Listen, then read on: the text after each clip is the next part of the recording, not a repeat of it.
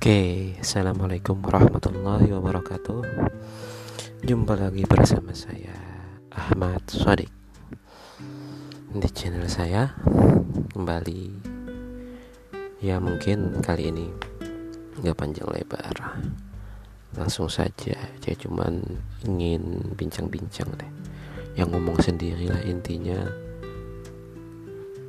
Podcast ini bukan untuk orang lain, akan tetapi buat menanyakan kepada diri sendiri. Ya seperti orang bego lah, anggap aja orang bego yang mau bicara gitu, agar kalian gak salah paham.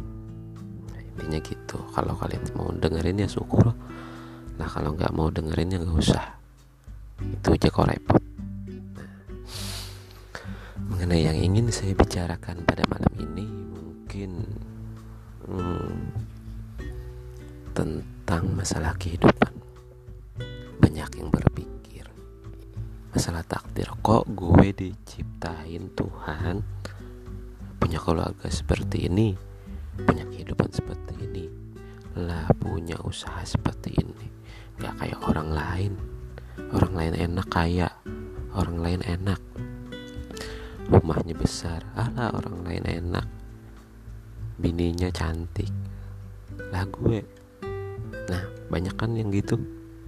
Terus yang mikir juga, wajah teman gue kok putihan, lah gue hitam dekil, lah kok gini banget ya gue diciptain. Nah kadang lah mungkin kadang-kadang lagi ya, malah mungkin banyak yang berpikiran seperti itu, bahkan mungkin semua orang yang berpikiran seperti itu. Dan tidak tahu pula apa alasannya, kenapa Allah ciptain kita seperti itu. Nah cuman bisa berpikir dan akhirnya buruk sangka kepada Tuhan, kepada Allah. Jelas yang kita tahu Allah jadi kelihatan gak adil. Padahal kalau kita mau telaah, kita mau pikir, Allah itu maha adil, maha adil.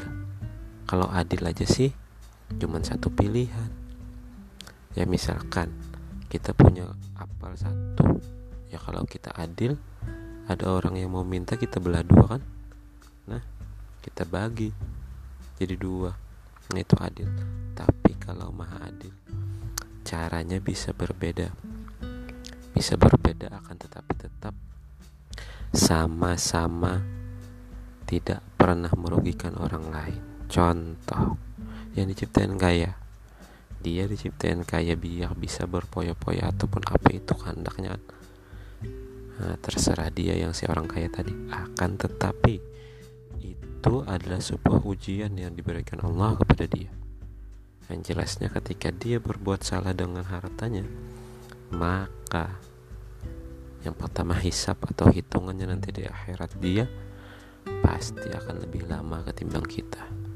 Jelasnya seperti itu lah. Kebalik pula yang miskin. Yang miskin walaupun dia miskin, itu memang ujiannya, ujian di dalam hidupnya. Yang pertama dia diuji untuk bersabar. Tak perlu irilah dengan orang lain. Toh kelebihan orang miskin apa? Yang pertama dia dekat nantinya di akhirat dengan Rasulullah. Yang kedua, dia gak capek-capek dihisap. Dia langsung, kalau dia banyak pahalanya, kalau dia kan suka bersabar, bersyukur atas segala sesuatu yang terjadi padanya, maka di akhirat nanti jelaslah dia paling depan masuk surga. Gitu kan. Nah sedangkan kita balik flashback aja sih. Gini, Nabi Sulaiman alaihissalam, beliau itu nantinya di akhirat paling belakang atau paling terakhir yang dihisap atau dihitung. Kenapa gitu? Karena kekayaan beliau. Nah lah kita, jadi kalau kita sederhana ya bersyukur, kalau kita jadi orang kaya ya bersyukur pula. Akan tetapi manfaatkanlah kekayaan kita di jalan Allah. Ya setidaknya belajar bayar zakat, belajar sedekah, belajar membantu sesama, apalagi keluarga yang membutuhkan.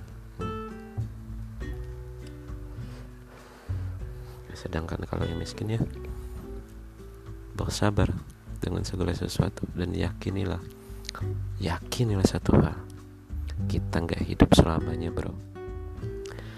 Semua orang di dunia ini pasti mati, maupun dia kaya, maupun miskin, maupun dia itu cantik, maupun dia ganteng, dan lain-lain.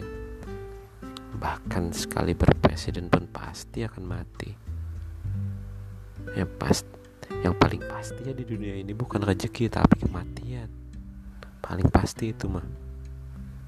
Nah, kalau kita sudah tahu seperti itu, lakukanlah hal yang baik. Bukan semata-mata kita harus mengejar orang lain yang lebih kaya daripada kita. Ya, kita cukup jalani sesuatu dan syukuri sesuatu itu. Yakinilah ketika kita diberikan takdir nantinya, walaupun kita pada dasarnya pada saat ini kita miskin, lalu kita tiba-tiba mendadak kaya, diberi Allah takdir seperti itu. Ketika kita sudah mempunyai pondasi ilmu yang tadi, ilmu bersyukur dan bersabar tadi, maka yakinlah kekayaan kita tidak akan membuat kita terlena, bro.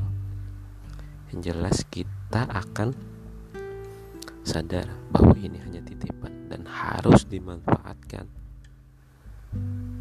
Nah itu, jadi kita gak aji mumpung lah, gak sindrom kekayaan jadi kayak orang lain itu. Atau misalkan ya sedikit tenar lalu sombong kepada tetangga, gak jadi gitu kan, malah kita lebih merendah. Nah itu, jadi kuncinya yang pertama nikmati, yang kedua jalani, yang ketiga syukuri. Kenapa harus menikmati segala sesuatu? Kalau nggak dinikmati pastilah sumpek, pikiran kita jadi mumet, badan kita jadi sakit-sakitan karena kita terlalu banyak numpuk pikiran. Yang kedua, jalani aja terus menerus, mau itu gagal kayak kalau dalam usaha ya terus coba, pada akhirnya kegagalan itu kan juga sebuah keberhasilan yang tertunda. Jalani aja terus, jalani terus sampai akhirnya kita bisa dan yakin. Semua hanya butuh keyakinan. Yang ketiga, syukuri segala sesuatu yang kita dapatkan, maupun itu kegagalan, maupun itu keberhasilan, semuanya harus disyukuri. Kenapa? Ketika kita gagal daripada hari ini, syukurilah. Kenapa?